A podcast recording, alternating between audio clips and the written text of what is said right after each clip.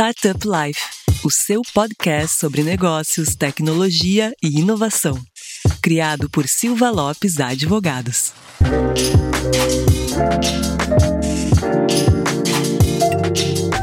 Fala galera, meu nome é Lion Lopes e está começando mais um Startup Life, o seu podcast sobre negócios, tecnologia e inovação. Como sempre, está aqui comigo, dividindo a bancada, minha grande amiga Cristiane Serra. E aí, Cris, beleza? Tudo certo, Lion. Vamos para mais um episódio, então. O 43 episódio. Logo, logo, vamos chegar aos 50 episódios. Tem que ter uma, uma comemoração daí, né? Um episódio especial, né, Cris? Com certeza. Até lá, eu já vou te dizer que esse episódio vai ao ar no início de julho.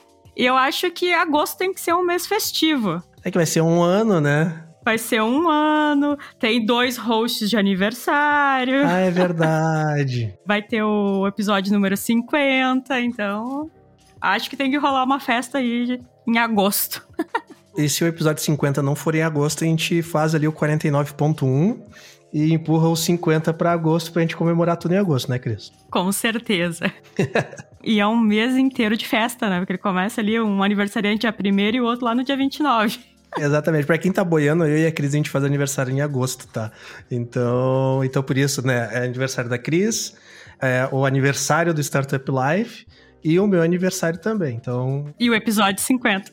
E o episódio 50. Vai ser um mês festivo mesmo. Vamos lá, então, pro episódio de hoje, né? Enquanto a gente espera esse mês festivo. E antes da gente contar qual é o tema de hoje, aquele recado super importante para os nossos ouvintes. Não esqueça de acessar o portal startuplife.com.br para notícias e informações sobre o ecossistema e também nos seguir no Instagram arroba Startup Life Oficial, nos seguir no Spotify ou na sua plataforma de preferência. Nesse episódio, vamos mergulhar no marketing digital e entender por que ele é tão importante para as empresas e em especial para as startups. E Lion, hoje eu sei que a casa está cheia e bem representada, então conta para o pessoal quem está aqui conosco hoje. Exatamente, Cris. E marketing digital talvez foi um dos episódios aí mais esperados pela, pelos nossos ouvintes, né? Porque é a bola da vez, né? Todo mundo quer aprender marketing digital.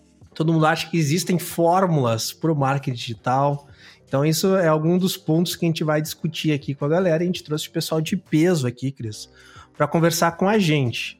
E pedindo aqui para se apresentar primeiro é a nossa convidada, que é a Daniele Salgado, que ela é analista de marketing da Opinion Box. E aí, Daniele, tudo certo? Olá, Lion. Olá, Cris. Olá, todo mundo que está ouvindo. É, primeiramente, eu gostaria de agradecer por essa oportunidade de estar aqui. É um prazer muito grande para mim é, poder falar sobre uma coisa que faz tão parte do meu dia a dia, né? E falar um pouquinho sobre o meu cotidiano, e é isso, muito obrigada. Eu que agradeço, Daniele. Seja bem-vinda aí ao nosso podcast. E para fazer companhia aqui para Daniele, a gente tem mais um convidado que é o Guilherme Rijo, que ele é analista de e-commerce da Reserva. E aí, Guilherme, beleza? Boa noite, boa noite, tudo bem? Obrigado pelo convite, adorei.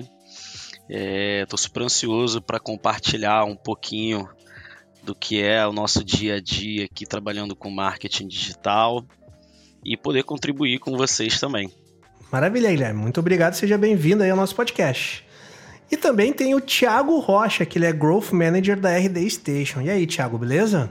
Olá, Ion. Oi, Cris. Tudo bem com vocês? Um prazer estar batendo esse papo de novo, né? Segunda vez aqui no, no podcast. Estamos velho de casa quase. Para quem não me conhece, eu sou gestor de marketing da RD Station, onde tem a plataforma líder de automação de marketing na América Latina. E vai estar sendo um prazer bater esse papo com vocês. E vamos embora. Muito obrigado, Tiago. Seja bem-vindo aí ao nosso podcast. E por fim, mas não menos importante, tá o Danilo Comenda de Brito, que é marketing digital da Lahar. E aí, Danilo, beleza? E aí, Lion, Cris, tudo bem com vocês? Um prazer, muito obrigado pelo, pelo convite aqui em participar. Vai ser, eu vejo ótimos papos aqui, todo mundo muito interessante, com uma bagagem bem, bem legal para a gente conversar e ter tem bastante ideia desse mercado que está crescendo muito. Muito obrigado, Danilo, por participar aqui do nosso podcast. É com esse time casa cheia hoje, né, Cris? Estamos aqui com seis participantes dentro do nosso podcast, dentro do episódio. E vamos falar sobre marketing digital, que com certeza aí é um dos pontos mais importantes aí para qualquer empresa e principalmente quando a gente fala em empresas de base tecnológica, startups, empresas de tecnologia em geral, né? Mas a gente sempre tem que começar pelo começo, né, Cris? Exatamente. Então, seguindo esse pensamento, né, vamos iniciar o nosso debate com uma pergunta básica, mas ela é muito fundamental para a gente entender e daí sim entrar em outras partes do marketing digital. Então eu peço para Daniela explicar para a gente o que é o marketing digital, porque com certeza ele vai muito além de fazer um perfil numa rede social, ou simplesmente dizer que é o marketing na internet, ponto, né? Ah, é o marketing antigo na internet, deu. Com certeza. Já tô dando um spoiler aqui, porque e uma opinião, porque com certeza, né, Daniela, é muito mais que isso. Sim, com certeza. Então, né, pessoal, o marketing digital, ele é basicamente o planejamento e execução de estratégias de marketing de uma marca, de uma empresa que estão voltados totalmente para o âmbito digital. E então, é, a partir disso, essas estratégias envolvem diversos canais de divulgação, como sites, redes sociais, e-mail, entre vários outros. Então, para cada canal desse é uma estratégia diferente, né, que deve ser bem planejada, bem executada, e é isso. Legal, Daniele. Mas com certeza o marketing ele veio evoluindo assim ao longo da sua história, né? E, e a gente chega no momento que começa a ter a digitalização dos negócios, a digitalização né, de modelos de negócio e empresas, e logicamente teve que ser feita uma adaptação aí para o marketing digital, né? E daí aqui eu queria ver com o Thiago, que ele é um dos caras aí junto com a RD, que certamente participou dessas como, como plataforma, né, dessa adaptação aí para o marketing digital, né, de como as empresas estavam se adaptando para essa parte de marketing digital e a RD Station aí certamente foi uma das que levantou bandeira, não só como plataforma, mas também como educação de mercado, em como, né, como o marketing digital poderia impulsionar os seus negócios. E daí eu queria perguntar para o Thiago aí, ele dá uma visão de quem participou muito dessa implementação de marketing digital para empresas durante essa virada. Como que funcionou? Como que vocês viram aí em loco, por assim dizer, essa mudança né, e adaptação das empresas por marketing digital, Thiago? Com certeza, Lion. Acho que foi um, uma das premissas de quando a RD nasceu lá em 2010. Foi até educar esse mercado, né? Então, hoje a gente tem o, um dos principais portais, o, principal portal de marketing e vendas do Brasil, que fala sobre, enfim, traz esse contexto educacional. A gente tem mais de um milhão de visitas todos os meses. E foi assim que a RD foi crescendo, né? Educando, mostrando como era possível crescer através do marketing digital e basicamente como que o, o RD Station poderia ajudar com isso. Eu acho que o, o ponto que, talvez o ponto chave que a gente traz nessa questão do marketing é com, com o advento da internet, né? Então, como que era, como que era funcionava antes da internet? Se a gente for pensar em como que a gente obtinha informação para tomar uma decisão de compra. Então, tinha poucos donos de audiência, né? E daí você tinha pouco acesso à informação. Se você queria comprar seu celular, o que, você tinha que fazer? Você tinha que ir lá na Casas Bahia e perguntar para o vendedor qual era a diferença entre um celular X para um celular Y. E daí, se você não falar assim, ah, mas eu quero pegar mais informação do que com esse vendedor, daí você tinha que numa outra loja de departamento para ver, talvez na Claro, daí para ver sobre isso. E hoje não, né? Hoje com a internet você consegue muita informação. Você consegue obter essa informação e o ponto é que as pessoas elas começam a obter vários pontos de informação, as diferenças sobre os seus produtos, antes de falar com o vendedor. Porque antes você tinha que falar com o vendedor, o vendedor te falava, e não necessariamente ele te falava tudo o que precisava te falar. Então, o marketing digital ele vem com esse ponto super importante para as empresas, que é eu tenho que me tornar um veículo de comunicação, né? Eu tenho que construir um relacionamento com, com o meu público, eu tenho que mostrar que eu sou uma autoridade no assunto, né? E daí a gente pode trazer vários exemplos assim de como a gente pode trazer, mostrar que você é uma autoridade, mas acho que o ponto chave aqui é que ficou mais fácil, mais previsível e mais escalável de você trazer como, o que, que é um processo de compra, na verdade, né? É um processo onde você gera confiança, né? Então, onde a pessoa tem confiança que você é a melhor opção para resolver o problema que ela precisa. Então, acho que o, o advento do, da internet e daí a escalada com o marketing digital fez com que cada vez mais empresas utilizassem para crescer, né? Principalmente agora quando você comentou, né, sobre startup, né? Startup não tem dinheiro como grandes empresas que vão investir em TV, em revista, que são locais super caros. Startup tem pouco recurso de energia, dinheiro, tempo. Então, o marketing digital ajuda justamente com esses pontos para fazer com que você comece a ter previsibilidade, alcance seu público-alvo e comece a gerar essa relação de confiança. Perfeito, Thiago. E né, acho que tu falou em, em startup que tem uns recursos escassos, né? Hoje em dia as startups querem ser uma startup que nem foi a RD, né? que começou com seus recursos escassos e está aí hoje no, no tamanho que está, uma das principais empresas de tecnologia do Brasil aqui. Mas falando em, nessa parte de adaptação, né, de, do, do, marketing digital, como o Thiago comentou, né, que a RD teve essa, esse passo bem importante na parte de educação de mercado, mas muitos se enganam ou confundem que marketing digital significa marketing para empresas digitais, quando na verdade não é só isso, né? Eu, com a minha humilde opinião. E daí é que eu pergunto para o Guilherme, né, com a reserva, pô, uma das principais marcas de de vestuário aí do Brasil, que tem uma marca tão forte que ela, né, eu, no meu ponto de vista, totalmente de outsider, hoje a reserva, para mim, ela expressa muito mais uma marca de lifestyle do que realmente uma marca somente de, de vestuário, assim. E, né, eu conheci a reserva, eu sou, sou aqui de Porto Alegre, eu, na verdade, sou sul-mato-grossense, sou, sou de Campo Grande, mas moro em Porto Alegre há muitos anos. E eu me lembro agora, quando a gente estava quando a Cris me passou a lista da pauta com os convidados, eu me lembro que quando veio o nome reserva, eu falei assim, pô, reserva tá muito grande, né? Cresceu muito, é muito bacana. E eu me lembro que eu já conhecia a reserva antes dela ter aberto a primeira loja em Porto Alegre. Acho que Porto Alegre foi um, uma das cidades que a reserva abriu loja depois de muito tempo, assim, já estava super estourada no centro do, do país e foi quase que um mini evento para a cidade, assim, que que a reserva ia abrir uma loja aqui em Porto Alegre. E isso foi muito fruto também da parte de marketing digital, né? Daqui do Sul já conhecia a marca antes mesmo da marca ter uma posição física aqui no Rio Grande do Sul.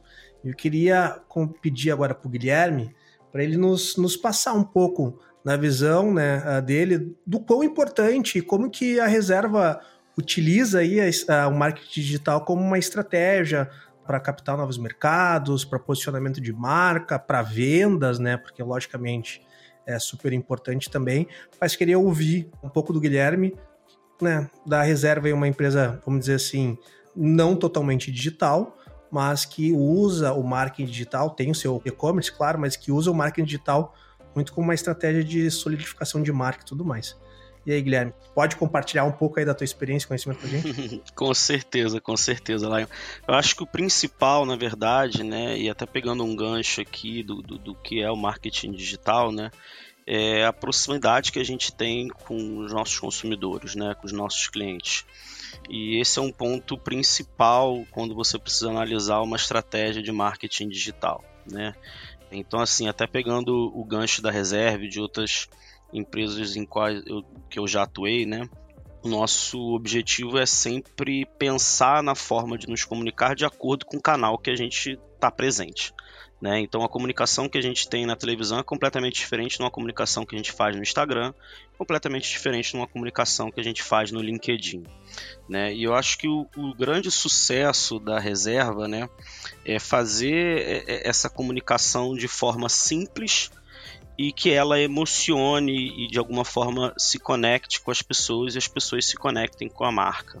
Né? Então, acho que esse é o grande sucesso, né? E a reserva tem explorado muito bem diversos canais digitais, né? Então, recentemente, por exemplo, a gente teve uma live no Dia dos Namorados com o Fábio Júnior, que foi uma coisa super legal, super diferente, né? Então, até pegando esse ponto de um pouco de live commerce, que é uma coisa que está chegando aqui no Brasil, né? Já é uma realidade lá fora, mas aqui no Brasil ainda assim é, é, ainda está muito embrionária, né? Na China é muito forte, né, Guilherme? Sim, sim, muito forte, né?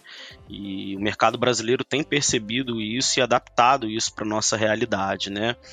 E acho que um, um, outro ponto também interessante é que a, a marca ela consegue falar com todas as pessoas. Né? Ela tem um jeito extrovertido de, enfim, de fazer as suas peças, né? E eu acho que isso pra gente brasileiro é muito legal. A gente valoriza muito isso, né? É muito diferente, por exemplo, do mercado europeu, que é muito sério, muito sofisticado, né? Não que não seja sofisticado, a gente tem, obviamente, peças super sofisticadas, mas trazer um pouco esse primeiro contato com uma coisa um pouco mais leve, um pouco mais solta, uma malemolência carioca, né? Isso acaba conquistando o nosso público, né? E a nossa audiência, isso acaba se refletindo nesse sucesso enorme que a reserva tem feito.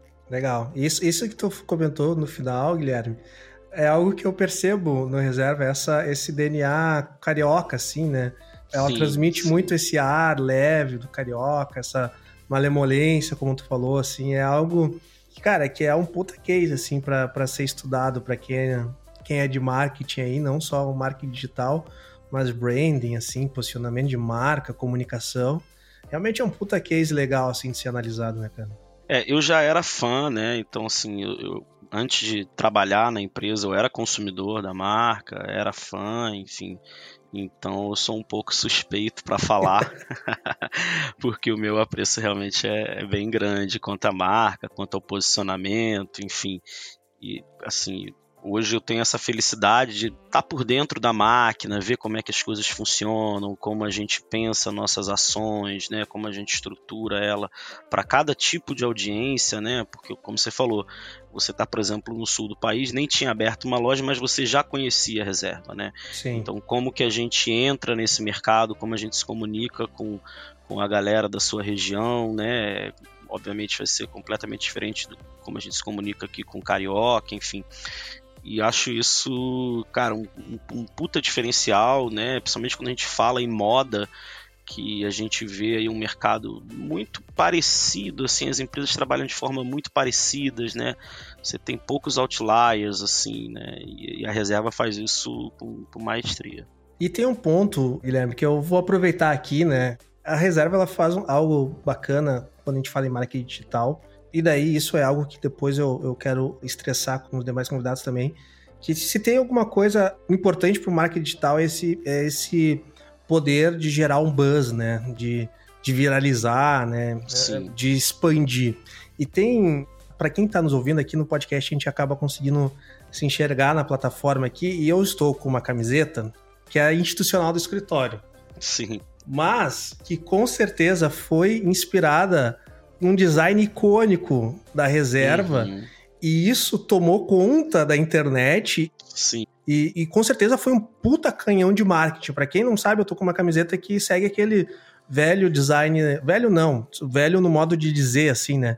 A design da reserva onde tem escrito, né? Ah, papapá, piriri, mais textual, né? É, mais textual, assim, que ficou muito icônico isso e meio que começou como um design de moda da reserva e entrou pro digital e teve aquele efeito de viralizar, aquele efeito de, de meme, né? E não meme uhum. no sentido de ser algo engraçado, mas efeito de meme de viralizar tanto assim dentro do, da internet e a reserva, ela usa isso muito, né? Para mim parece muito claro, olhando de fora, que ela usa muito esse efeito pro seu marketing digital. É, é isso mesmo, Guilherme? Sim, com certeza, né? Como eu te disse. É esse objetivo de se conectar, né? Então, e é legal que quando você cria, né? E não basta só você criar essa conexão, né? Uma coisa que a gente tem bem enraizado aqui na cultura da, da, da empresa é realmente cativar, né? Tanto a funcionários como a clientes, enfim. Então, eu acho que o sucesso dessa, vamos dizer assim, dessa estampa, né, é, justamente cativar, né? Então, assim, você consegue fazer ali, por exemplo, um demand, uma frase sua, um, como foi agora o Dia das Mães, eu fiz um para minha esposa, né? Legal. Então, assim, é, isso se torna mais do que um presente, né? Se torna mais do que uma peça de roupa, né? Você cria um vínculo com aquilo e aquilo te cativa, te traz, né, memórias afetivas. Eu acho que essa, esse é o grande pulo, né? Você não entregar só um produto. Perfeito como a gente falou antes aqui, é você entender o problema do cliente e entregar uma solução né? E, e até o nosso objetivo aqui é entregar além de uma solução. né? Entregar uma solução que cative, que inspire. E como você bem disse, hoje tem diversas marcas, né, que exploram esse, esse, tipo de, de estampa, né, mais textual, enfim, até on demand, tentando assim embarcar nesse sucesso, né, né nesse, nesse, tipo de, de produto, né. E saiu até, assim, o efeito do sucesso foi tão grande que saiu do domínio de vocês, né? Sim, sim. e eu é. acho que isso é o máximo de é que verdade. tu pode ter de, de sucesso com uma estratégia, uh, nesse caso aqui, uma estratégia de, de estampa, que é realmente ela vira referência para outras marcas, referências. Com certeza. Para quem nem é concorrente da reserva, vamos assim dizer, né? É um puta case legal, assim. Acho que uma métrica de sucesso, né, cara, é quando você baliza assim o mercado, né? Então você Perfeito. faz alguma coisa, o mercado vem atrás e tenta, enfim, se adaptar àquilo ali né? E a gente obviamente tem que estar tá sempre correndo à frente para trazer uma nova novidade, né? Uma nova sensação, uma nova experiência, até porque a expectativa fica cada vez mais alta, né? Então, quanto mais você cresce, mais você precisa trazer soluções diferentes ali, produtos diferentes, né? Porque senão o mercado acaba, enfim, se adaptando e você acaba virando mais um, né? Perfeito. Agora eu queria ver aqui, eu queria perguntar. Bom, a gente tem aqui o, o Guilherme que falou bastante, né, do marketing digital da reserva e tudo mais. E eu queria agora ouvir o pessoal que está do outro lado, né? Que tem plataformas de suporte que oferecem para, por exemplo, uma reserva da vida, como faz para facilitar a execução de marketing digital e tudo mais. Então, eu queria entender, antes de a gente falar de plataforma, assim, como que faz marketing digital? Porque parece uma pergunta meio, meio simples, mas para quem não faz, talvez tenha uma certa dificuldade. E daí eu queria perguntar aqui para o Danilo, né? Como que alguém que quer começar a fazer marketing digital, qual é o passo zero? Como que ele pode fazer isso? Daí depois ali, Daniele, Thiago, é, e o Guilherme também, logicamente, pode complementar. Mas como dar o passo zero, Danilo? Cara, eu acho que assim, o primeiro ponto é não não ter medo, assim, né? É entender que, que todo começo é um começo, assim. Nenhum, como o Thiago estava falando, você mesmo mencionou a questão da, da RD, eles começaram, eles tiveram um começo, né? Ninguém consegue começar já tendo um sucesso estrondoso, enfim. Você precisa ter um começo e, e sair desse, dessa inércia e começar a fazer e começar a, a se arriscar. Né? Um, uma coisa que a gente conversa muito daqui, e é algo que é até interessante das pessoas fugirem assim, né? É aquela questão de assim, você tem, acho que pode passar isso por muitas pessoas e muitos empreendedores, é a questão de você ter um parente ou de você conhecer uma pessoa e essa pessoa trabalha com marketing, aí você fala assim, ó, oh, faz isso aqui para mim, resolve isso aqui para mim, enfim. É o velho sobrinho, né, Daniel? Exatamente. E isso é algo que, que acontece muito e que também, em certo ponto, pode atrapalhar muito o desenvolvimento da empresa em si, né? Porque você fica preso numa dinâmica que, que não te, te auxilia, que não te impulsiona o seu crescimento, né? Então, esse, esse é um ponto que a gente entende muito, né? Que tem essa dificuldade de, de passar para os empreendedores e deles entenderem que de que é preciso, como a gente estava falando das ferramentas, depois a gente deve se aprofundar nisso, né? A importância de você ter esse, esse suporte, né? Seja na, na automação, seja, por exemplo, em CRM, enfim, seja em qualquer dessas áreas, você tem esse entendimento da importância disso e de começar a aplicar dentro do seu trabalho, enfim, do seu negócio, para que isso se torne algo realmente escalável, né? Porque enquanto você estiver preso nessas amarras, isso se torna algo muito, muito difícil, né? Ter esse entendimento, eu acho que é o, é o primeiro passo, assim, né? Que você não vai conseguir crescer só com o sobrinho, enfim, só com, com essa amarra, assim, né? Por dizer, você vai precisar crescer, se estruturar, enfim, dentro do mundo digital, a utilização de ferramentas que automatizem, que auxiliem, que otimizem o trabalho é, é fundamental, né? Você quase impossível hoje em dia você crescer assim, pensando, por exemplo, no nicho do, do Guilherme, assim, no e-commerce, né, sem ter o apoio de outras ferramentas, né? porque você vai ter que ter o construtor do site, você vai ter que ter ali o disparo de e-mail, enfim, você vai ter que ter toda essa dinâmica ali para fazer a máquina girar e funcionar, né? É, eu acho que o planejamento também é muito importante, né, para dar espaço inicial. Assim, é, igual vocês falaram, né, ninguém começa lá de cima, ou então um, um em um milhão, né? Mas assim, partindo do pressuposto, né, que, por exemplo, uma startup com uma equipe bem enxuta quer começar né, a planejar uma estratégia de, de marketing digital, eu acho que é muito importante, assim, primeiro definir qual que vai ser o, o, principal objetivo dessa estratégia. E assim, é claro que o objetivo final vai ser sempre aumentar a receita, né? Aumentar o número de vendas. Mas eu acho que antes disso é muito importante, né? Você definir exatamente o que, que você quer com essa estratégia de marketing. Você quer aumentar o tráfego no seu site? Você quer aumentar as vendas no seu site? É, você quer aumentar o seu engajamento nas redes sociais, o alcance da sua marca, a visibilidade? Então é muito importante definir isso, né? E eu acho que também definir o público, né? Depois de definir esse objetivo, definir o público, estudar o público, entender o público. E eu acho que aí a pesquisa de mercado entra nesse meio, né? Para poder entender melhor assim é, como que é o seu público-alvo, qual estratégia, como você vai conversar com o seu público, como que você vai se aproximar do seu público, né? Porque o marketing digital é muito isso, é aproximação, é você trazer o seu público para perto de você, né? Que inclusive que eu acho que é uma estratégia que funciona muito bem na reserva, né? Que é realmente trazer essa aproximação com o público. E além da pesquisa também, eu acho que é muito importante definir uma persona, né?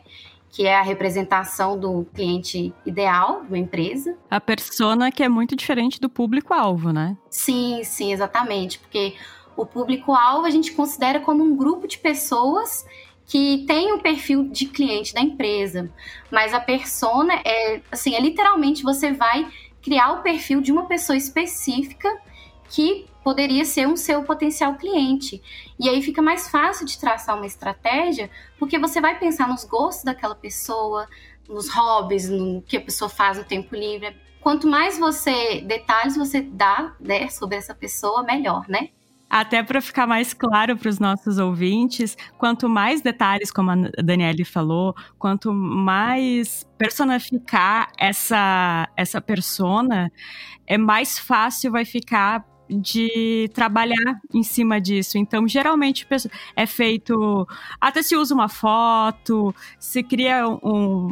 Como se fosse um perfil mesmo, assim, digamos, numa rede social. Ali tem o um nome, tem a, onde ela trabalha, os hobbies, como a Daniele falou, outras coisas que ela gosta de fazer, quais são os sonhos. Então, embora seja fictício, é quase uma pessoa real, né? Sim, com certeza. E assim, tem muitas ferramentas na internet que podem é, auxiliar a gente a criar essa persona. Por exemplo, é o fantástico gerador de personas da RD, em parceria com a Rock Content. Boa. Me ajuda bastante. Olha o jabá bem feito aí. É, pois é. O jabá bem feito é feito quando é um parceiro ou cliente que faz, né, Tiago? pois é. Eu sou suspeita para falar da RD, porque eu amo, né? Mas é isso. E assim, é uma empresa também, é importante falar que uma empresa pode ter mais de uma persona também, né? Deve, né? Deve é, exatamente. Porque o perfil da, das pessoas é bem diferente, né? Então, é importante ter isso em mente. E antes de passar para o Tiago, para ele complementar também esse ponto, eu queria incrementar a nossa pergunta. Tiago, além das vantagens que o Danilo já falou das plataformas para execução do marketing, quais outras vantagens tem? Bacana, gente. E daí só um ponto que eu queria complementar, tanto da fala do Danilo quanto da fala da Daniela, é que eu acho que o ferramenta é super importante, né? Acho que a ferramenta vai te dar escala, vai te dar produtividade, como o Danilo comentou. Só que acho que daí a Daniela trouxe um ponto muito bom, que é se você não tiver objetivo traçado, só tem a ferramenta, você vai lá contratar o RD Station, mas você não sabe o que vai fazer com ela, para que, que você quer ela, vai ser dinheiro jogado fora, né? Então, você tem que ter clareza sobre o que que você quer, como que você quer quantificar mesmo, né? Então, eu quero ir de X para Y, eu quero fazer minha primeira venda. E por mais que a gente traga os pontos de tem que ter um objetivo, tem que definir persona, é sempre importante, assim, o que, que você pode fazer para gerar o primeiro valor? Né? Então, como que eu posso fazer a primeira venda? Você precisa ter seu departamento de marketing com 10 pessoas, ter 80 pessoas, como é o tamanho do marketing da RD hoje, com uma super estrutura, com várias ferramentas, você consegue gerar o primeiro valor rápido. É só você entender, conhecer mesmo, né? Então, o que que, quem que é a sua persona, o que que eles consomem, em quais canais que eles estão, em quais redes, quais são as suas principais dúvidas, né? O que que eles estão avaliando no seu produto, o que que eles valorizam. E se você traz essa mensagem, você já consegue trazer o primeiro valor. E daí, como você dá o segundo passo? E o terceiro? Então, acho que consistência e cadência é um ponto super importante. E daí, quando a gente fala sobre ferramenta, Cris, eu acho que um ponto muito bom é que às vezes a gente fala assim: vou fazer marketing, mas, putz, eu não vou, fica, talvez, não, não investe em ferramentas. Só que às vezes você tem que gastar um super tempo seu, né? Que você poderia estar fazendo em 10 minutos numa ferramenta, você tem que gastar horas e horas para estar tá fazendo de forma manual. E daí você fala, ah, é de graça, eu gasto só o meu tempo. Ou só o tempo do meu sobrinho ali. Mas tempo é dinheiro, né, gente? Tipo, o tempo tem valor. Acho que o um ponto super importante é, a partir do momento que você decide fazer uma coisa, automaticamente você está decidindo não fazer outra coisa. Então, se você tem ferramenta, estrutura, suporte que vai te ajudar a dar os primeiros passos, isso é, é fundamental. E daí acho que, por fim, é que não precisa também você investir na ferramenta mais cara do mundo, né? Tipo, ah, puta, eu vou pegar a melhor ferramenta, uma ferramenta que oferece. Você pode começar por ferramentas gratuitas, ferramentas super baratinhas que existem no mercado. Você vai começar a medir através delas também. E daí você vai evoluindo. Acho que começa pequeno, gera valor, capitaliza. Para quem não tem nada, né? Para quem, enfim, não tem tráfego, não tem site, você começa dessa forma. E com isso, acho que o principal ponto é consistência, cadência e evolução, né? Porque vai errar, não vai acertar de primeira. Acho que é a única coisa que a gente sabe quando a gente está fazendo essas coisas. Mas se você tiver cadência, ter pensamento crítico, analisar, que acho que é a magia do marketing digital, né? Você consegue analisar os números, né? Você faz marketing tradicional, você gasta um dinheiro ali e tem um salto de fé. Com marketing digital você consegue ver muito, tem muita informação, muito dado numérico para ver quais campanhas estão funcionando, quais não estão. E daí você ir evoluindo, começar a priorizar, entender, e daí você contrata mais uma pessoa, vai evoluindo, contrata mais outra ferramenta, vai evoluindo. E assim você consegue estar. Tá, acho que não é ir do, de zero clientes para mil clientes, mil vendas por mês através do marketing digital. Né? Faz a primeira venda. Fez a primeira venda, agora faz duas vendas no mês. Fez duas, agora faz dez.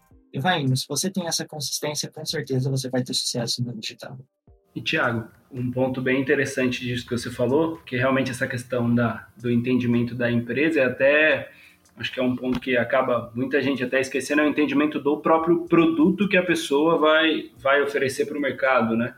Que é um ponto muito grande que muitos empreendedores acabam se perdendo no quesito de querer oferecer tudo e não ter ali o essencial da empresa dele para oferecer, né? Você querer começar oferecendo mil serviços ou, enfim, uma infinidade de produtos, sendo que você ainda não consegue, que nem você mesmo falou, realmente não tem como você ir da, de uma venda para mil vendas em um, dois meses, sendo que você nem, nem conhece ainda. Se o público não te conhece, né? Se a sua persona realmente ainda não tem esse contato com a sua marca. Então, esse entendimento do, do produto também é algo muito, muito fundamental, né? E aí, produto no mais vasto possível, né? Serviço, enfim, material. Então esse, esse é um ponto muito interessante e disso que você falou também.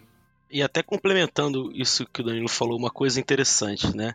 É, a gente pode pegar até a própria Apple. A Apple ela só tem teoricamente um modelo de celular ela não precisa ter 10 modelos de celular diferentes, né? Ou seja, ela entende, né, tem todo um trabalho ali de P&D, de entender as necessidades do público, enfim, agregar valor, né? Acho que hoje uma das marcas que mais agrega valor ao produto é a própria Apple, né? Então, você não precisa ter ali uma gama de produtos se você entender bem o que, que o seu consumidor precisa. Você pode ter basicamente um único produto que atenda de forma eficaz os anseios, vamos dizer assim, do mercado e com isso ter um, um sucesso, né? Complementando isso, esses dias, agora peço perdão aos ouvintes e aos nossos convidados que eu não me lembro o nome da pesquisa, mas o conteúdo é, é o que é o, o relevante para trazer aqui para nossa conversa. Era uma empresa de geleias nos Estados Unidos. E ela fez uma pesquisa onde ela tinha muitos sabores de geleias, tipo quase 20 sabores. E ela, o que, que ela fez num teste? Ela reduziu para menos de 10. E ela vendeu muito mais do que quando ela tinha 20, quase 20. Ou seja, ela tirou uma quantidade significativa de opções, dando menos opções nesse caso, né? Ela conseguiu vender muito mais e facilitou, na verdade, a escolha Perfeito. do cliente, do consumidor. É, com certeza. Você vê muito isso quando você vê, por exemplo, você vai em algum restaurante, enfim, uma rede de fast food, você tem ali o pequeno, o médio, o grande, a batata pequena, média, grande, né? Ou você, por exemplo, vai assinar um plano de uma ferramenta, você tem um plano standard, um plano intermediário, um plano avançado. Né? E você trabalha até um, um pequeno gatilho na mente do consumidor ali, que assim, ninguém quer o produto básico, mas também Sim. você normalmente acha que você não precisa do mais avançado. Né? Então, de repente, se você oferece só ali três opções, né, o cara fala assim: ah, não, eu vou no intermediário que eu acho que isso vai me atender, né? Eu não estou comprando um produto básico, também não sou não preciso de um produto tão avançado. Eu não sou o básico, né? Porque tem muito isso, né? A pessoa Exato. pensa, eu não sou o básico. Sou... Todo mundo é um pouquinho egocêntrico, né? Daí o cara pensa, não, sim, sim, eu, eu, sim. eu preciso de um pouquinho mais, porque, né? Porque sou eu.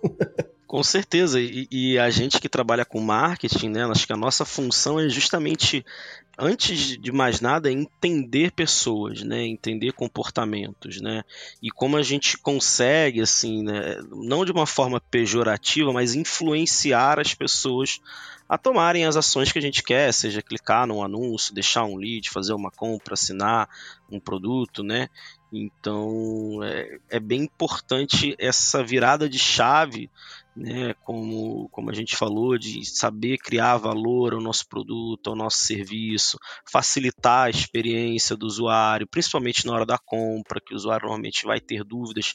No digital você às vezes não tem ali é, um contato com o humano, né? Então você quanto mais coisa você fala, às vezes mais dúvida você cria, né? Então saber realmente ali é, ser assertivo e não confundir a jornada, né? Facilitar o máximo possível. Esse exemplo da Apple também foi muito interessante para ilustrar isso, né, da experiência do, do cliente, porque assim, é igual eu falo, a Apple não vende um produto, ela vende uma experiência, uhum. né? E assim, e a Apple também não está interessada em abaixar o valor do, dos produtos, porque eles sabem que tem o público e o público da Apple é muito fiel, né? Então, assim, lança um celular de, sei lá, do preço de uma moto, a Apple sabe que vai ter gente que vai comprar, sabe? Porque quem usa sabe que a qualidade é muito boa, né? Isso é inquestionável. E é muito interessante, porque a gente, tipo assim, eu pelo menos eu não vejo anúncio da Apple em tudo quanto é canto aí. Porque eu acredito que eles trabalharam tão bem com a, com a experiência do cliente que eles não precisam ficar anunciando em todo lugar, sabe? É, por exemplo, aconteceu comigo, eu, eu comprei um iPhone, aí passou, sei lá, sete meses, o botão de, de apertar estragou. Ele não tinha parado de funcionar, mas não estava funcionando direito. Eu levei na assistência e eles me deram um celular novo, sabe? Então eu acho isso muito interessante. Sim, esse, esse é um ponto importante, né? Essa venda da experiência foi até algo que eu trouxe um pouco no início da conversa ali, usando a reserva como case de vender o lifestyle, a experiência, né? O usuário Apple, ele tu consegue enxergar a persona de um usuário Apple, mesmo que tu não trabalhe na Apple. Tu, cons tu consegue visualizar isso na tua mente. E eu tenho isso muito para quem é consumidor da reserva também. Eu consigo visualizar na minha mente quem que é um consumidor reserva, assim. E isso demonstra a, a vamos dizer assim, a marca consegue transpor tanto a experiência, o branding dela, que mesmo quem não trabalha na empresa consegue personificar o consumidor daquela empresa, né? E sem dúvida, fazer isso não é algo fácil. Sem dúvida, fazer isso não é achismo. Tem a, até na Opinion Box, tem no headliner deles no LinkedIn, que é a hashtag sem achismo, né, Daniel? Sim, isso mesmo. E, e eu sou um cara extremamente data-driven. Para quem, quem trabalha comigo sabe que eu sou um mala nessa questão. e eu falo, se tu chegar para mim e falar, eu acho isso, eu interrompo a pessoa. Eu falo assim, não, a gente está tendo uma conversa aqui de análise de resultados, não me vem sem achismo, não vem me falar eu acho alguma coisa. E sem dúvida nenhuma, marketing digital, ele precisa muito de métricas e dados, né? Ele precisa muito de coleta de dados que geram métricas para se tomar decisões, né? E eu pergunto daí para todos vocês aí, primeiro, a importância de métricas para marketing digital e quais são as métricas aí de livro, né? Vamos dizer assim, a, a que todo mundo que for trabalhar com marketing digital tem que se preocupar em analisar. Boa, essa é uma boa pergunta.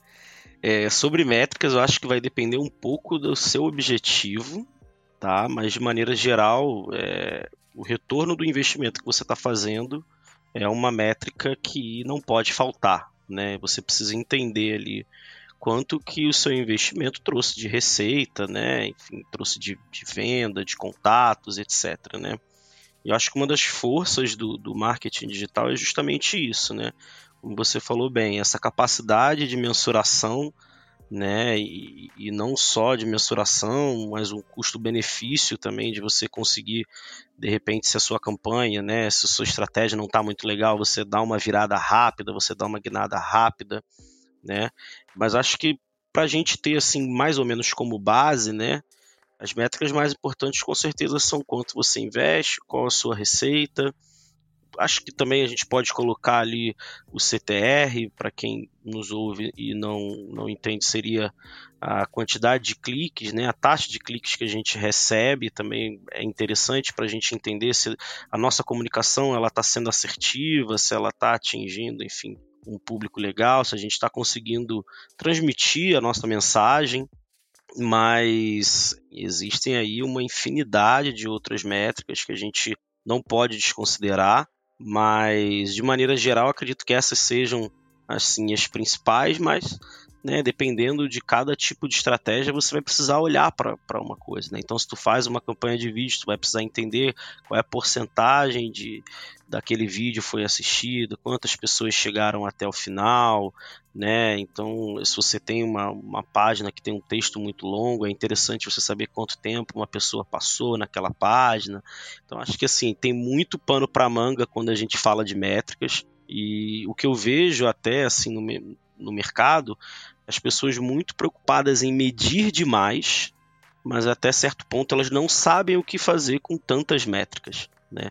Eu acho que é uma pergunta recorrente quando eu falo com que eu trabalho com marketing digital, enfim, as empresas que eu passei, é, cara, o que, que você pega de métrica? Falo, depende, depende da campanha, depende do meu objetivo, né?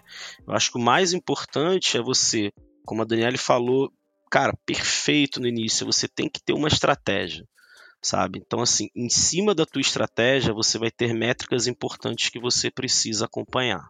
Sim. É, só acrescentando aqui também, é, eu acredito que as métricas são muito importantes para justamente, né, igual o Guilherme já falou, para mensurar, né, exatamente o que está dando certo, o que, que não está dando certo, o que, que tem que melhorar, o que, que tem que manter, né? Como que você traça uma estratégia, uma campanha nas redes sociais, por exemplo, uma, uma campanha de mídia paga e não mensura as métricas depois. Como que você vai mostrar para os seus líderes que a sua campanha deu certo, que gerou resultado, né?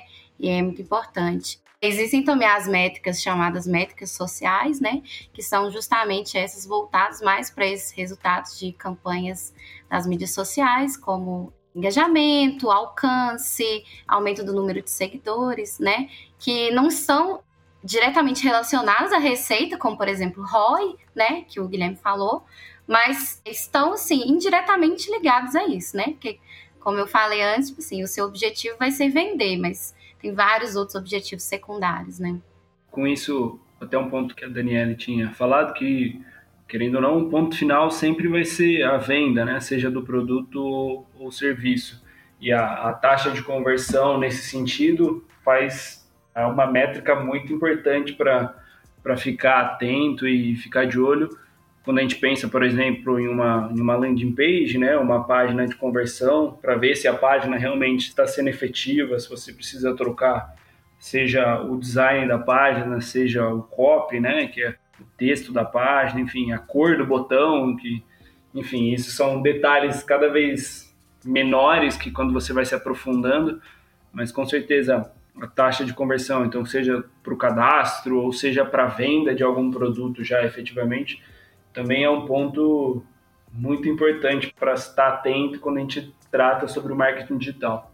Sim, eu tenho um exemplo prático muito bom para falar para vocês, que há uns quatro meses atrás a gente fez uma pesquisa sobre o Instagram, né, sobre frequência de uso, é, relação dos usuários com anúncios, né, e aí a gente fez um infográfico sobre essa pesquisa. E aí a conversão foi muito grande, muito maior do que a gente imaginava que queria ser. E aí a partir disso a gente começou a fazer várias outras pesquisas sobre outras redes sociais que tem um resultado bem legal também, sabe? Legal. Acho que tem um ponto não pude fugir desse assunto porque gente sou engenheiro, então sou apaixonado por análise de dados, então é, é algo que eu gosto bastante de falar. Não pode ser diferente, né, Tiago? Se, se não gostasse, não ia ser engenheiro ia, ia e nem ia trabalhar né? com marketing digital. mas, mas acho que foi um ponto legal ali que falaram de não querer medir tudo e tem que medir aquilo que é importante, né? Eu gosto de dividir, quando a gente fala de métrica, de marketing, métrica de negócio em si, acho que a gente tem três, tudo isso que foi falado aqui né, pelo pessoal, acho que tem três grandes pilares se a gente for pensar na, na pirâmide, né? Então, métricas estratégicas, que daí a gente está falando de retorno sobre o investimento, do custo de aquisição, do LTV, né, que é o Lifetime Value, então é daquele cliente que eu trago, o quanto de dinheiro ele me traz no período que ele é cliente, né? Então, seja por recompra, seja pelo período que ele assina, né? Se é um produto de assinatura, por quanto tempo ele fica assinando. Se o meu produto custa 20 reais, ele fica 10 meses, então o LTV dele é 200 reais. Então, você começa a entender questões estratégicas, métricas que me dão um direcionamento de crescimento da empresa. Tem as métricas táticas, então quando a gente está falando sobre métricas de funil, que também foi comentado, né? Então, quantos contatos eu gero desses contatos, quantos que viram uma oportunidade, dessas oportunidades, quantos que compram. Daí você começa a entender como que está funcionando, quais são os gargalos, o que está funcionando, o que, que não está no seu funil. E tem as métricas operacionais, né? Então, como foi comentado, taxa de conversão, CTR, CPC, né? Então, basicamente, o que, que muda de uma coisa para outra? Acho que é a velocidade de resposta que você tem da doação que você faz, né? Então, o LTV, que a gente chama, o CAC, o ROI, muitas vezes são, dependendo do ciclo de venda e também do, do lifetime da pessoa, são métricas que a gente chama de métricas lagging. Vai demorar um tempo para a gente ter uma resposta sobre. Vai dar o input, a resposta, o output, vai demorar um tempo. E quando a gente vai descendo para métricas táticas, métricas operacionais, vai ser cada vez mais real time. Então você tem que entender como que essas métricas elas se relacionam, né? Então se eu estou fazendo determinadas campanhas, estou gerando lead aqui, se estou gerando contato, isso vai me dar uma tranquilidade, um prognóstico, né?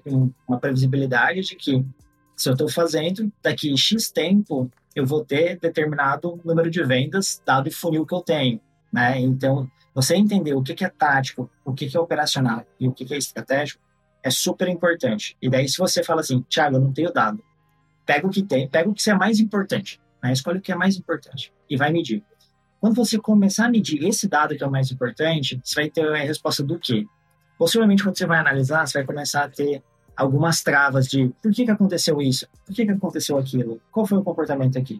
Com esses porquês, isso vai dar direcionamento muito claro sobre qual que é a segunda e a terceira métrica que você tem que olhar.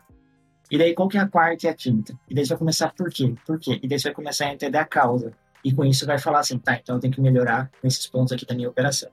Então, em vez de você entrar no seu Google Analytics lá e misturar um monte de dados e ficar perdido, não saber o que fazer, não ter nenhum acionável, dado bom é aquele que é acionável. Você consegue entender o que, que você está fazendo, como que você corrige a rota e como que você coloca a empresa, o marketing na direção correta, né? Então, não adianta você usar dado por usar ou você falar, ah, é muito complicado, não vou usar dado, né?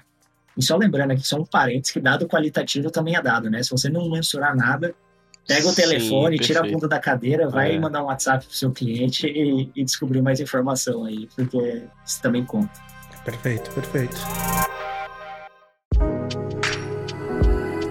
E sem dúvida, um dos pontos que os dados podem ajudar né, a quem trabalha com marketing digital é uma outra parte que é sobre produzir conteúdo. Exato. E daí eu passo para minha minha colega Cris, que ela é head de conteúdo aqui no Silva Lopes, e pergunto para ela.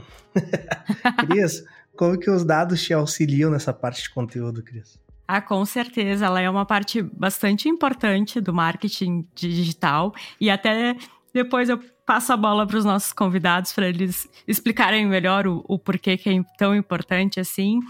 Mas ela nos ajuda muito a entender também os nossos leitores no Startup Life no portal, nos nossos ouvintes aqui no podcast, ou até mesmo os nossos seguidores nas redes sociais.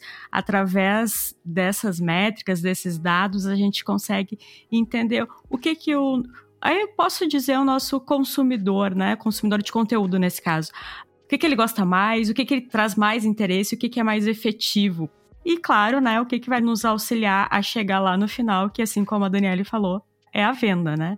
Trazendo um exemplo, então, de marketing de conteúdo que a gente faz aqui, é o próprio podcast. Então, eu quero passar a bola para os nossos convidados e perguntar por que o marketing de conteúdo ele é tão importante para o marketing digital. E tem gente até que confunde, né? Acha que é a mesma coisa, acha que são coisas diferentes, então gera às vezes um, uma confusão. Assim, eu acho que o, o, marketing de conteúdo, que é também conhecido como inbound marketing, né? Isso. Para mim é uma das principais estratégias do marketing digital, né? Porque como que funciona? Ele é baseado no funil, né? Um funil de marketing que ele vai afundando, assim, igual literalmente um funil mesmo, né? Que começa a partir dos visitantes, depois eles se convertem. Aí os visitantes que a gente fala são visitantes do site, do blog, das redes sociais. E aí eles convertem, por exemplo, algum material que você vai oferecer para ele, né? E aí eles viram leads, estão no topo do funil. E aí eles vão, né, caminhando mais para o fundo a partir do momento que você vai educando eles. Como funciona isso na prática? Por exemplo, você tem uma empresa de Vou falar do, do escritório de advocacia mesmo, né?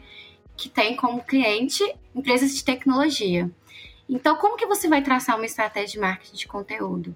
Primeiro, você vai pensar na dor do seu cliente, o que, que ele gosta, o que, que ele quer saber, qual que é o problema dele, né? E aí você vai oferecer materiais educativos em troca de informações. Você vai fazer um e-book sobre a importância do próprio marketing digital mesmo, né? A importância de uma assessoria jurídica, você vai trazer essa informação para ele que ele está buscando. E aí, assim, é, possivelmente essa pessoa não vai estar tá no momento de compra ainda, não vai estar tá preparada. Às vezes ela só queria, numa curiosidade, pesquisar, saber sobre aquilo. E aí ela vai baixar esse e-book, vai entrar numa landing page, converter, né, colocar os dados dela lá, e a partir desse momento ela vai entrar nesse funil de vendas ou funil de marketing, né? E aí, a partir disso, você vai começar educando essa pessoa por meio de meios marketing, uma, um fluxo de automação, né? Até realmente essa pessoa estar tá preparada para o momento de compra. E aí, quando você vai partindo mais para o fundo do funil, você começa a falar mais sobre o seu negócio para a pessoa, né? Até a pessoa dar a famosa levantada de mão, que é quando ela está preparada para o momento de compra. Legal. Eu tenho uma visão que eu compartilho com os clientes, enfim, com os meus clientes, que é um pouco menos ortodoxa. é o seguinte, cara, de maneira geral, as pessoas elas não gostam de anúncios. Elas não gostam que você venda algo para elas, né? E sempre que me perguntam assim, cara, mas por que, que eu preciso fazer um inbound? Por que, que eu preciso ter conteúdos interessantes? Por que, que eu preciso colocar isso né, no, na minha página, no meu blog? Enfim, se isso não vai me trazer ali uma conversão na hora que eu ponho, né? Normalmente é, um, é uma, uma, estratégia assim mais a médio, longo prazo, né?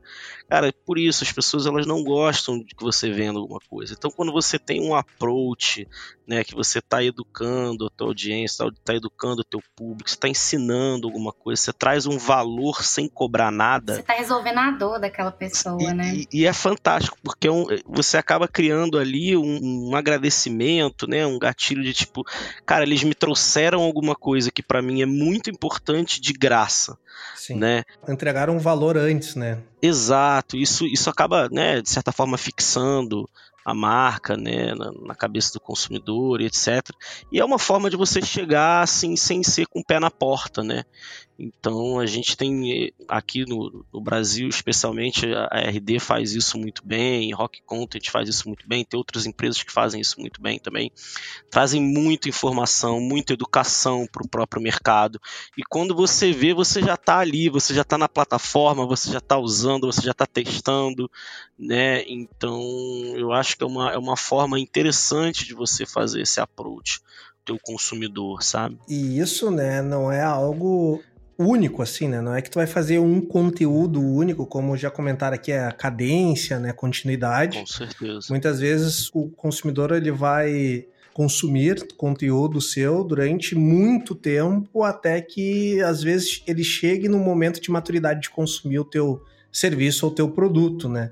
Então, um exemplo que eu uso e vou dar aqui passar quando a gente fala em funil de venda é impossível tu não pensar em na RD, porque talvez ela foi um dos primeiros e principais players a falar sobre funil de venda, né?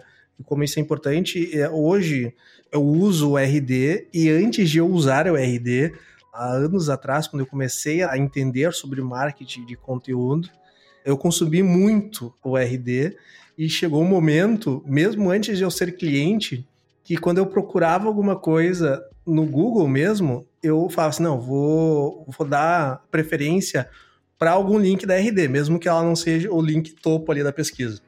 Por quê? Porque virou referência para mim de conteúdo interessante para aquilo que eu estava procurando.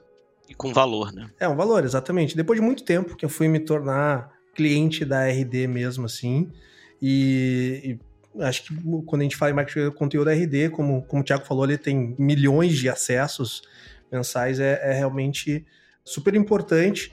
E quando a gente fala, né, Thiago, de um. Eu acho que isso é um ponto importante que eu quero passar para o Thiago, mas isso é um ponto importante da gente entender o marketing, entender muito bem qual é o nível de complexidade da venda, né? Uma coisa é a gente fazer marketing para um produto de consumo, como é a própria reserva, né, Guilherme? Que, pô, eu gosto da marca, vou lá e consumo, né? Realmente, pô, ninguém compra uma camiseta quando ele não tem mais camiseta no armário, né? Ele vai comprar uma camiseta, vai comprar uma roupa por consumo mesmo, né? Ele vai lá e ele quer consumir aquela marca, né? E daí, esse tipo de venda é uma venda chamada de venda low touch, né? É uma venda realmente que o cara entra no site, vai na loja e é adquire. Quando ele vai na loja, beleza, ele tem o high touch, mas falando virtualmente, assim, né? E a RD, né, Thiago, é uma venda que em alguns casos ele pode ser high touch, que realmente um vendedor bate o telefone contigo, conversa contigo, faz onboarding contigo, tem ali uma, uma longa jornada, né, disso. E daí eu queria aproveitar essa diferença do Guilherme, que para mim, e daí, Guilherme, tu me corrige se eu tô certo ou se tô errado, da venda virtual da reserva ser uma venda low touch, e pro Thiago também me corrige se eu estiver falando abobrinha, tá, Thiago? De com certeza pelo menos ter vendas high touch, porque foi a forma que eu comprei, tá? Então, então com certeza, não sei se é todas as vendas, e com certeza não é.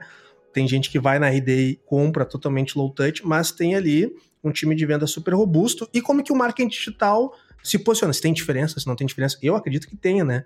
Mas queria confirmar com vocês.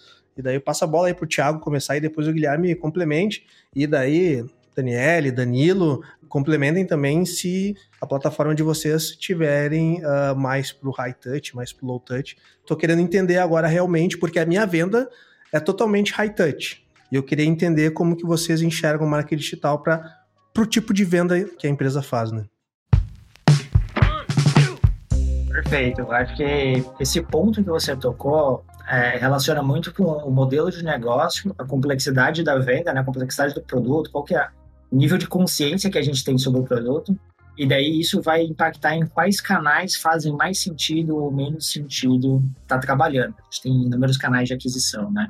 E só que assim, eu acho que tanto se é low touch, se é high touch, eu teve um ponto que eu acho que o Guilherme trouxe no começo do nosso papo, que é, é super importante repetir, é que a gente tem que mostrar qual que é o nosso diferencial, né? Então a reserva ela traz muito essa questão da personalidade ali e traz essa essa aproximação com o cliente faz isso ser o diferencial dela, né? E daí meio que tudo bem, tem um nível de alta consciência ali de, tipo, eu sei o que é uma, o que é uma camiseta. Mas por que, que a, a reserva, o preço da camiseta da reserva é diferente do preço da camiseta de uma outra marca? E daí tem toda uma questão de experiência também, né? Tem questão de qualidade do, da camiseta, mas tem uma questão de experiência também. Então, acho que esse é um ponto importante. E daí, quando a gente fala, no caso da RD, a gente tem tanto o low touch quanto o high touch, digamos, né? Então, para os produtos de entrada, os produtos mais baratos, a pessoa compra, self-service, começa a usar, cancela quando quiser, enfim. E daí começa por R$19,00 o produto de margem. E daí a gente tem um produto, tem os planos Pro Enterprise, que daí tem um, um vendedor, tem um onboarding, enfim, para ajudar o time de marketing ali que está comprando plataforma, né? Tá, tá, assinando a plataforma.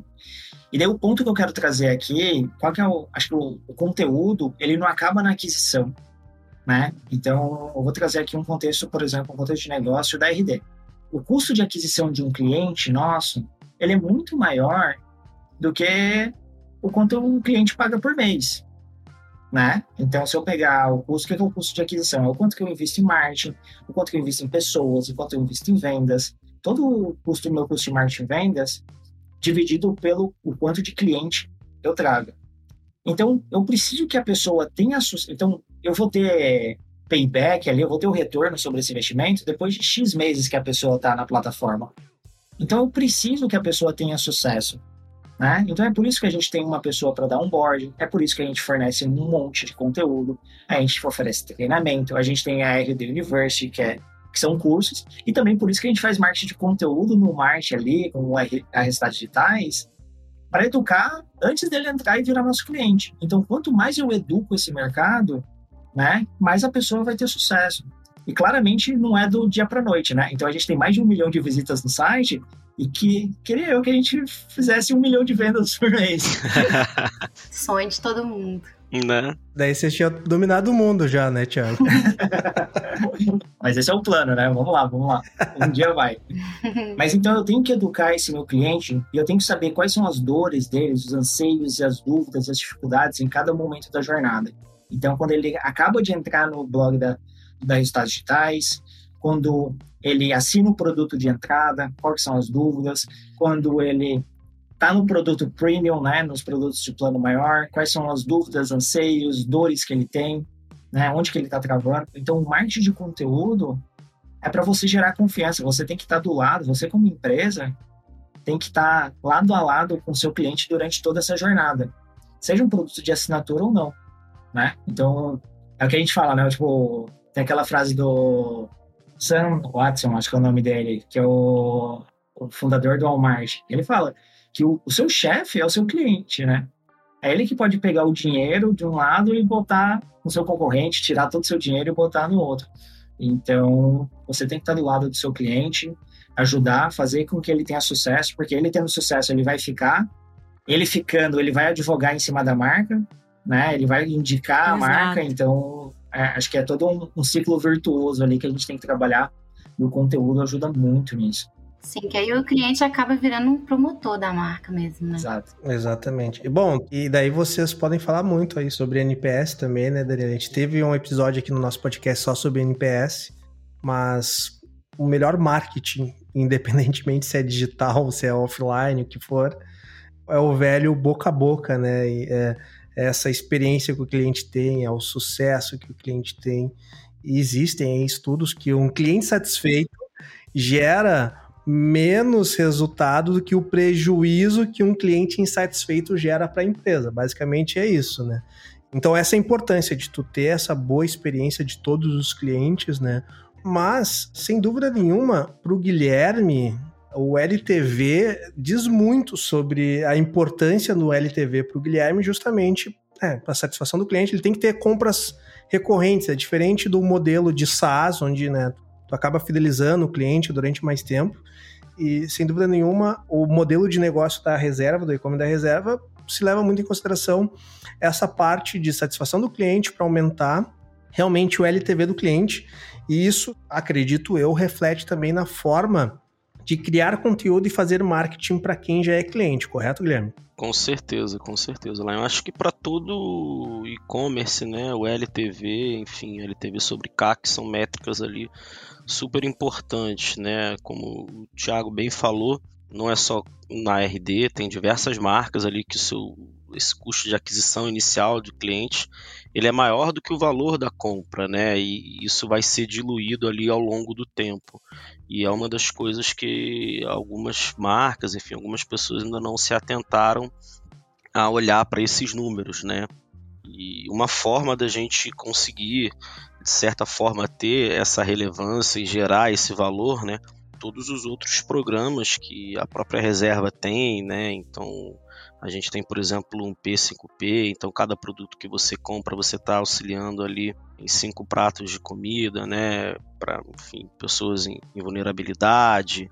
Não só isso, também a parte de sustentabilidade, né? Então é um valor hoje muito importante para toda empresa você crescer dentro, é, vamos dizer assim, de um capitalismo consciente, né? Então, por exemplo, a Reserva hoje é uma empresa B certificada e se preocupa com isso. É, até pegando o gancho da LTV, não sei se vocês viram em algum lugar, mas a gente lançou agora uma linha simples, né? Então você compra uma camiseta, depois você troca. Então justamente também visando, né, nessa fidelização, nesse LTV, enfim. E eu acho que é, é, um dos pontos principais que você tem que analisar quando você tem um negócio, né? Como o Thiago bem falou ali no início, cara, a compra é, ela não acaba ali né? Ah, ele consumiu meu produto, ele comprou meu produto, ok, tô feliz, né? Uma das principais métricas de sucesso é a retenção, né? É, o boca a boca, a retenção, tudo isso é que realmente vai fazer o seu negócio ir além, né? Senão todo o seu esforço que você fez para converter aquele cliente vai por água abaixo, né? Então acho que por isso é tão importante pensar, como eu te disse, né? Aqui a gente tem é, muito enraizado na cultura da reserva de realmente transformar aquela experiência, né? Não é simplesmente você ir numa loja, comprar uma camisa e sair, né? Então tem um pouco de, de, do low touch, como a gente falou anteriormente, tem um pouco do high touch também. A gente tem produtos de valores agregados mais altos, né? Então você tem que ter ali, claro, uma qualidade muito acima da média, né? Então todos esses programas também que a gente traz servem para isso também. E acho que um dos principais pontos é justamente isso: entender quanto tempo meu cliente está do meu lado, o que, que eu posso fazer para manter ele por mais tempo do meu lado. Né? Na minha opinião pessoal, o pós-venda é mais importante do que a venda. Se tem uma coisa que me faz deixar de consumir um produto, me faz deixar de ter uma relação com uma empresa, é o que acontece normalmente depois da minha compra. Né? Então acho que fica aí a dica para quem está abrindo o negócio, para quem está construindo a marca, a empresa, né? O relacionamento é muito importante. O pós-venda é realmente essencial. Eu concordo muito com isso, porque assim, da mesma forma que a gente falou, né, que um cliente satisfeito, ele se torna um promotor da marca, um cliente insatisfeito também vai falar mal da marca, vai mostrar indignação nas redes sociais. E assim, erros acontecem. Então é muito importante ter uma equipe preparada para lidar com esse momento de pós-vendas, de suporte com algum eventual problema. Porque às vezes você pode ter um, tido um problema com uma marca, com uma empresa, com um produto, mas dependendo da forma que, que for feito o seu atendimento, o seu suporte, tudo bem, sabe? Então é muito importante levar isso em consideração, considerar que esses erros podem acontecer, estar com uma equipe preparada para isso, né? Voltada mesmo à experiência do cliente, né? Tanto que assim, as empresas grandes têm uma equipe justamente voltada para isso, né? Tanto para o sucesso do cliente quanto para a experiência do cliente. Olha, e eu posso dizer que eu sou o exemplo vivo do que a Daniele falou agora. Já aconteceu comigo de eu comprar pela internet uma coisa, acabar tendo um problema no, ali depois da compra e entrar em contato com a empresa, a empresa ser bastante receptiva, me atendeu, me ajudou a resolver o problema e eu segui comprando com ela, tipo, que justamente foi esse pensamento, olha, tá, aconteceu, eles resolveram, me atenderam, foram bem atenciosos, resolveram o meu problema, então eu continuo confiando nessa empresa, então eu vou continuar comprando. Diferentemente de uma outra situação que aconteceu aqui comigo também, onde já faz mais de um ano que eu tô com um problema e o pós-venda da empresa não resolve. É, é complicado. Olha, eu falo também por experiência própria, né? Eu era, eu já era embaixador da marca antes de trabalhar nela, né? Então, e é até muito legal isso como se tratado internamente, porque muitas vezes a minha opinião é muito importante justamente por ser um Sim. consumidor. Você é uma persona, né? né? Exatamente. Então é muito legal, assim, quando a gente está fazendo uma campanha, alguma coisa assim, né? E, e assim, cara, pergunta pro Gui lá o que, que ele achou, né? Então, por exemplo, agora tá chegando o dia dos pais, né? E a preocupação de entender se aquela comunicação me cativou, me emocionou. Porque eu, antes de ser um funcionário, eu sou um consumidor, né? Então, é, essa régua é muito importante, não como vocês falaram, não só ali no, no primeiro momento, mas para manter um relacionamento saudável e lucrativo para a empresa. Né? Só dois pontos que eu queria acrescentar, desde aquele momento onde o, o Tiago estava tratando da questão da, da produção do conteúdo em si, né, de você entregar um conteúdo de valor, eu acho que muitos empreendedores que estão começando se prendem naquela ideia de tipo assim, por que, que eu vou entregar um conteúdo de grande valor para as pessoas de graça, né? Eu acho que esse é um ponto que acaba impedindo muitas pessoas de, de crescerem também, ter esse entendimento que se você entrega algo de valor, muito valor para a pessoa gratuitamente, então a partir do momento que você tem um produto ou um serviço pago, o seu cliente ele vai entender que aquilo é melhor ainda, é algo de ainda mais valor e você consegue agregar ainda mais qualidade nisso. E essa questão do suporte ao cliente, principalmente pensando na questão de, das ferramentas, o Thiago está aí para trazer a visão da, da RD também, é a questão de você gerar a dependência do seu cliente com o software, né? Então, com mais quando você tem o suporte, você tem o sucesso do cliente, atuando com qualidade, com eficiência e mostrando como a pessoa, como a empresa pode utilizar a ferramenta e crescer utilizando ela, você acaba gerando uma dependência maior do software e, ou enfim da, da ferramenta, do serviço e isso agrega muito mais. O tempo de uso que ela fica com o produto, aumenta até a, a contratação de maiores serviços da empresa, então esses dois pontos assim são, são muito interessantes, de realmente não ter medo de entregar um, um conteúdo de valor e de qualidade e de oferecer esse, esse sucesso ao seu cliente, todo o suporte que ele precisar. Boa. E até pegando um gancho nisso, cara, justamente essa capacidade de encantar né, que a reserva tem acabou trazendo agora à tona um, novo produto. Né? Então você consegue compilar ali algumas coisas que você aprendeu durante a sua trajetória. Né? Então hoje, por exemplo, a reserva tem um produto digital, né, que é uma inovação o Reserva Flix mesmo, né? Como se fosse um, Netflix ali, onde a gente vai passar os nossos ensinamentos, enfim, como que a gente aprendeu a cativar as pessoas, a tornar essa experiência um diferencial né? E é justamente o que você falou, é trazer esse valor para o mercado também. A gente fala muitas vezes assim de educar o cliente, educar o nosso consumidor, mas cara, educar o mercado é bom. Né, tem um, um, autor americano que eu não vou me lembrar agora, mas que ele fala o seguinte: quando a maré sobe, todos os barcos sobem né? Então, assim, é, é, muito importante que o mercado também seja instruído, que o mercado cresça, que o mercado aprenda e evolua para que todos evoluam, né? Se, por exemplo, a reserva que é, se tornar hoje né, a, a, única grande marca de roupa do país, sabe para onde a gente vai crescer, o que, que a gente vai fazer? Né? A gente precisa ter gente ali na nossa cola também e até na frente para motivar a gente a alcançar outros resultados, a trazer coisas diferentes, né? Então, eu acho que o valor ele, ele também tem que ser gerado não só para o consumidor, mas para o mercado de maneira geral, né? Para o nosso mercado nacional, que é tão rico, assim, tão interessante, né? A gente acaba às vezes falando muito de ferramentas e ações externas lá de fora. E, cara, aqui o Brasil é fantástico, a gente tem ótimas empresas de tecnologia, sabe? As melhores publicidades do mundo são feitas aqui no Brasil, né? Então, acho que é, a gente também tem que mudar um pouquinho esse mindset de, né, de só educar cliente, né, etc, e educar o mercado como todo e a gente também. Sim, e assim, conteúdo na internet é o que você mais vai achar. Todo mundo hoje quer produzir conteúdo, produzir conteúdo, produzir conteúdo.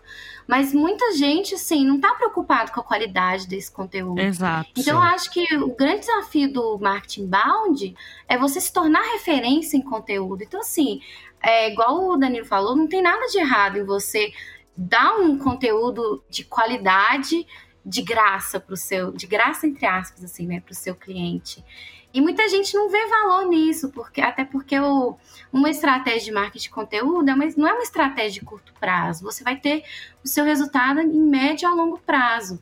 Mas é muito importante você se tornar referência nisso, porque quando você está resolvendo a dor do seu cliente, do seu potencial cliente, a primeira pessoa, a primeira empresa que ele vai lembrar quando ele estiver precisando de alguma coisa é a sua. Perfeito. Com certeza. Olha, e um exemplo aqui do, do nosso escritório, um dos conteúdos mais acessados, e daí, né, Lain, já tem uns cinco anos. Não sei, vamos ver. vamos ver qual que é o conteúdo.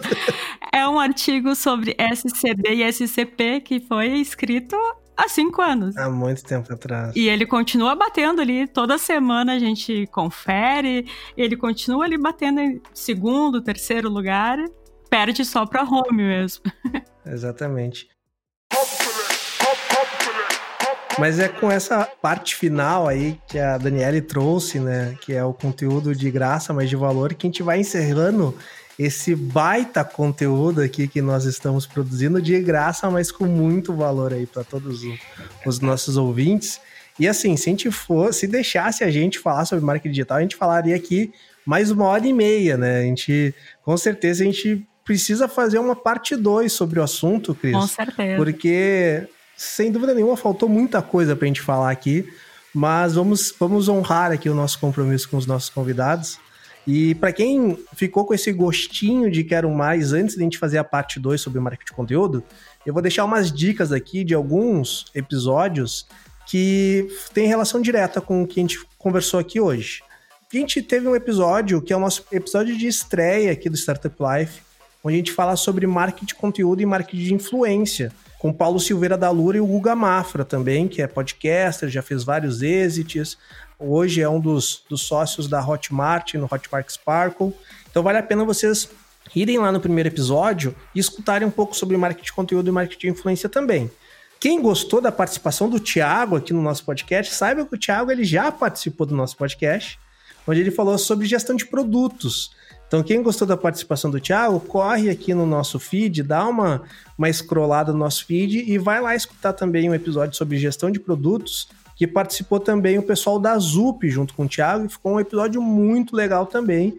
E sem dúvida, o marketing digital ele tem muita influência também no desenvolvimento de produto, através das coletas de informações, métricas e tudo mais. E quem quer saber um pouco mais, a gente falou aqui sobre NPS, sobre Customer Centric, a gente falou também sobre Customer Success. Saiba que a gente tem episódio sobre NPS, a gente tem um episódio, duas partes sobre Customer Centric, onde a gente fala sobre Customer Success, a gente fala sobre Customer Experience. Sem dúvida nenhuma, vale a pena vocês acessarem e escutarem também. E quem se interessou aqui a entender um pouco sobre e-commerce junto com, com o pessoal da reserva aqui, junto com o Guilherme, a gente tem um episódio também falando sobre e-commerce também, que vale a pena. Uma das participantes que participaram junto com a gente foi a Núbia aí. A Núbia é uma.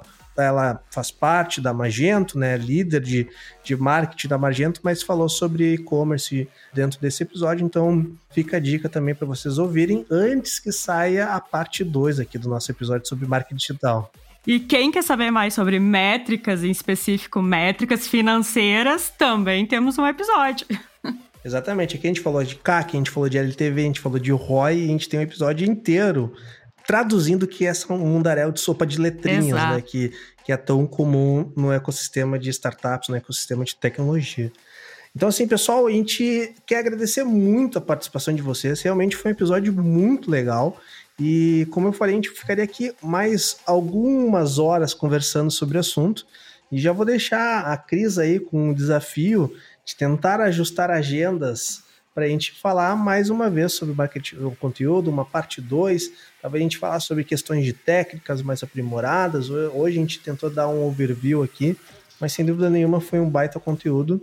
E quero agradecer aqui o pessoal que está participando, começando pelo Guilherme. Guilherme, muito obrigado por participar aqui do nosso podcast. Parabéns pelo trabalho que a reserva como um todo faz, pela tua condução aí também na, no e-commerce da reserva, que também é muito legal. É bem, bem bacana aí o trabalho que vocês têm, tão, estão fazendo. E deixa aqui o espaço para os teus recadinhos finais aí, para quem quiser comprar na reserva, para quem quiser conhecer mais reserva, para quem quiser conhecer mais o Guilherme também, se tu se comunica com o pessoal aí pelo LinkedIn, outra plataforma, deixa aqui o espaço final para ti, Guilherme. Muito obrigado mesmo por participar. Boa, Lion, obrigado, cara. Eu que agradeço a oportunidade. Eu não sou um produtor de conteúdo, né? Eu sou uma pessoa do mercado, fui pensado a participar aqui hoje. Tá estreando então, Guilherme? Estou estreando no podcast, fico muito feliz com a participação. Espero que eu tenha conseguido aí trazer algum valor para a audiência de vocês, enfim, e já aceito o próximo convite, tá? É só bater a agenda. Legal. E assim, cara, eu queria deixar só uma, uma mensagem, né? A gente, a gente fala muito aqui sobre, falou muito sobre marketing digital e tudo, mas uma coisa que eu tento sempre levar para minha vida e para os clientes que eu atendo é que a gente precisa ser inovador. A gente precisa pensar fora da caixa, então sejam inovadores, conquistem, cativem que o resto é, é resto. Esse é o principal. Esse é o ponto do sucesso. Muito obrigado mais uma vez e até a próxima. Perfeito, Guilherme. Muito obrigado e até a próxima, sem sombra de dúvidas. E chamando aqui para dar os recadinhos finais, se despedir, a gente fala também que é o momento de fazer o bom e velho jabá aqui. Convida a Daniele também para se despedir daqui da galera, deixar os recadinhos finais. Daniele, muito obrigado mesmo por participar, sem dúvida nenhuma, foi um baita episódio. E deixa aí o espaço para você deixar os seus recadinhos finais. É, eu que agradeço lá, eu agradeço você, agradeço a Cris pelo convite. Foi muito legal participar desse bate-papo. É, espero que eu tenha contribuído com alguma coisa também das minhas experiências. É, também estou aberta a próximos convites, adorei. E é isso, sim. Agora vendendo peixe um pouquinho, né? Quem quiser conhecer mais sobre o Opinion Box, temos a plataforma de pesquisa, é, temos as pesquisas customizadas e recentemente também, né, falando sobre NPS, a gente lançou um portal NPS Benchmarking com o ranking das 50 melhores marcas, com as marcas mais bem avaliadas.